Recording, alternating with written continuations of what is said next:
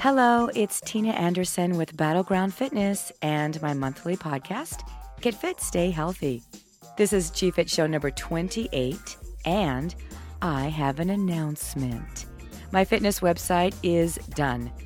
Enough done, anyway. The store is not built yet, and the merchandise isn't quite ready but I'm giving my designer the green light this week. So battlegroundfitness.com will be live. Please check it out.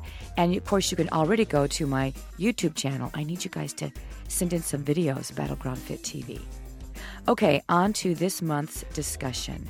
It is time, my friends, to put this widely purported, still, and terribly misunderstood notion to bed. The one about working in the fat burning zone, the fat burning zone. Oh my goodness. This is the last time you should need to hear about this. So tell your friends, your family, your coworkers, your neighbors. The fat burning zone, the way most people interpret it, doesn't really exist. There, I said it. It doesn't really exist. So, what does that mean? What are the implications? Before I answer that question, how do we get here? Why the confusion? The fat burning zone discussion originated after research was released breaking down the energy expenditure during low and high intensity exercise. Low intensity showed higher use of fat, while carbohydrates were used more as the intensity increased. Low intensity showed higher use of fat, carbohydrates were used more when the intensity increased. So when you worked out harder, you used the carbs when you worked out at the lower zones, you were using fat. Hmm, yeah, I know. It sounds perfect, doesn't it? It's those results, though, that created the emphasis on staying in the quote fat burning zone via a specific heart rate. Funny thing, if I were to follow the charts today, you know what? I'm in my fat burning zone walking up the stairs in my house. Literally. And target heart rate training definitely has a place in fitness and in training, but it has to be calculated and used correctly. And once again, the average person that I see in the gym isn't using it properly. So, anyway, okay, the miraculous zone that melts fat off your body and the misuse of this research. Using the lower level exercises, not working hard because you're in the fat burning zone. That's where this really started. In fact, I have articles dating back to the mid 90s trying to help everybody understand the research. So here are the keys to understanding how to truly burn fat.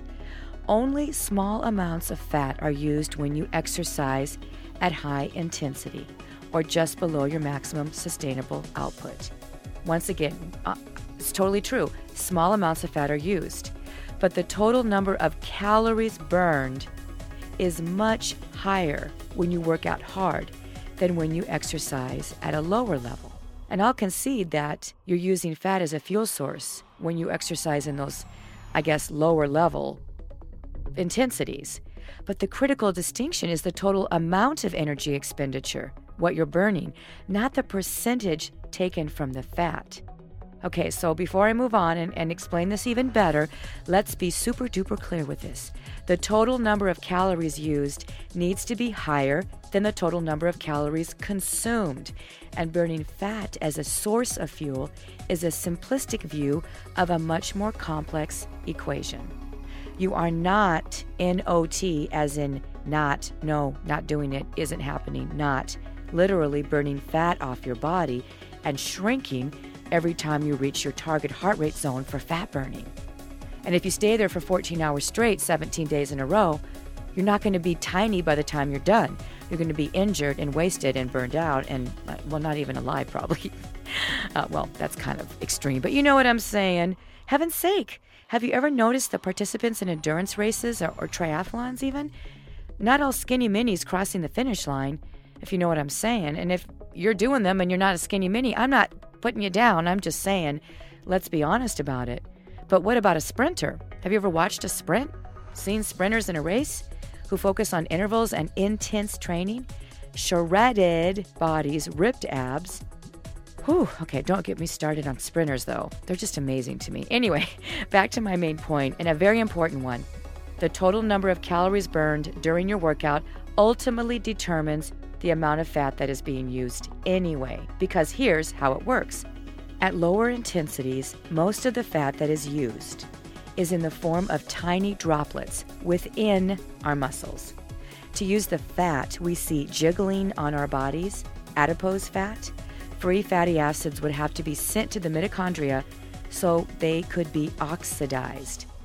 Our jiggle fat is burned off during the post workout hours. We actually become better fat burning machines by enhancing the metabolic profile of our muscles. It is true that long endurance training, say one and a half to two hours at about 65 to 70% max heart rate, enhances fat oxidation because our metabolism moves away from carbohydrates and starts to rely more on fat at the same exercise intensity. This is called the crossover concept. Greater fat contribution spares glycogen, which allows you to work out longer and more efficiently. For example, finding that last sprint at the end of an endurance run. Long endurance training stimulates that mitochondrial synthesis and uses up glycogen. Our muscles become concerned since they prefer to use carbohydrates as their main source of fuel.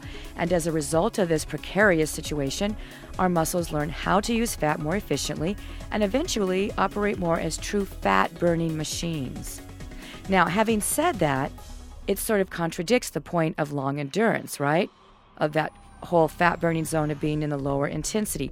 You can't do that all the time. Training in those lower ranges can certainly help you to train your body to use fat more efficiently. But you have to have the super high intensity stuff too. Interval training burns mega loads of calories in a short period of time, and that also keeps your metabolic rate elevated for hours. The EPOC effect. So, working as hard as you can for as long as you can not only burns mega calories and keeps your metabolic rate elevated, but it also makes you fitter and thus more able to keep working out at high levels and burn even more calories. The intensity at which fat oxidation decreases in proportion to carbohydrate metabolism is mainly dependent upon your level of fitness. Okay, so I don't want to sound like I'm talking in circles here. Once again, let's break it down. The more fit you are, the better your body is at using your energy expenditures effectively, and the longer and harder you go, the more you create a calorie deficit during and after the workout.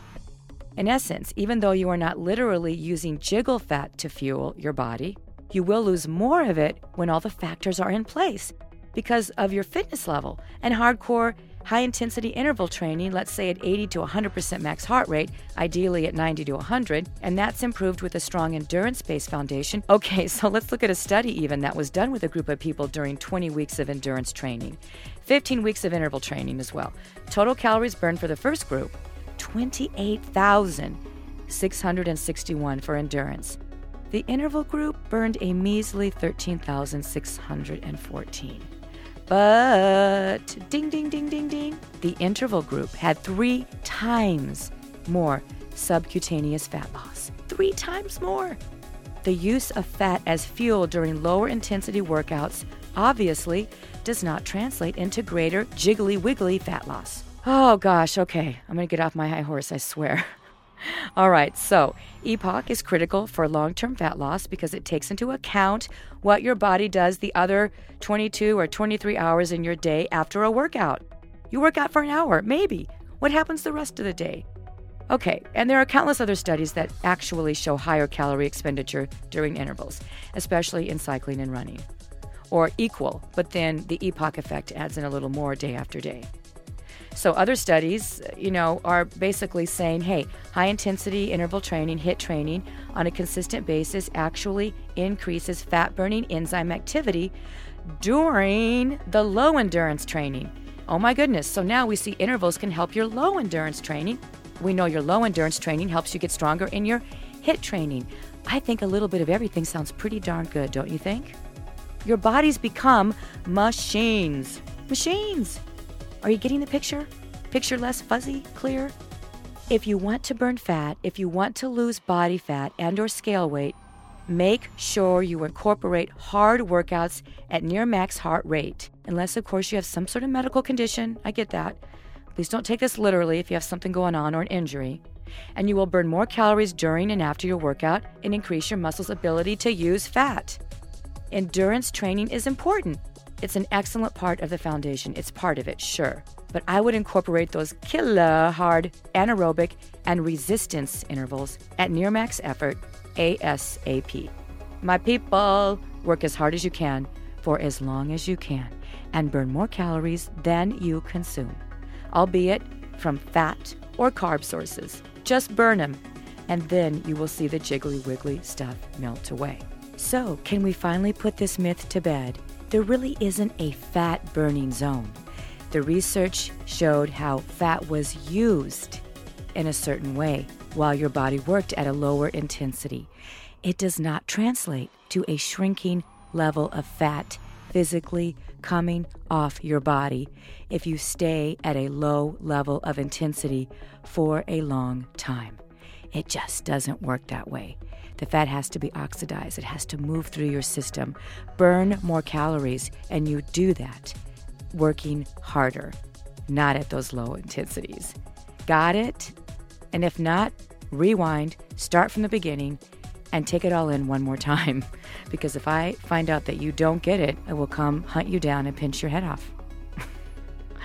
Kind of feisty today, aren't I? All right, guys, I think you got it now, right? There is no such thing, really. And now you know why. Okay, go work hard. Bust your asses out there. Feels good working hard that way, anyway. Okay, next month, I review The Female Body Breakthrough by one of my favorite fitness pros, Rachel Cosgrove. Until then, make good choices. Good choices. Good ones, not bad ones, good ones. You know the difference usually. Set appropriate boundaries. Watch your boundaries.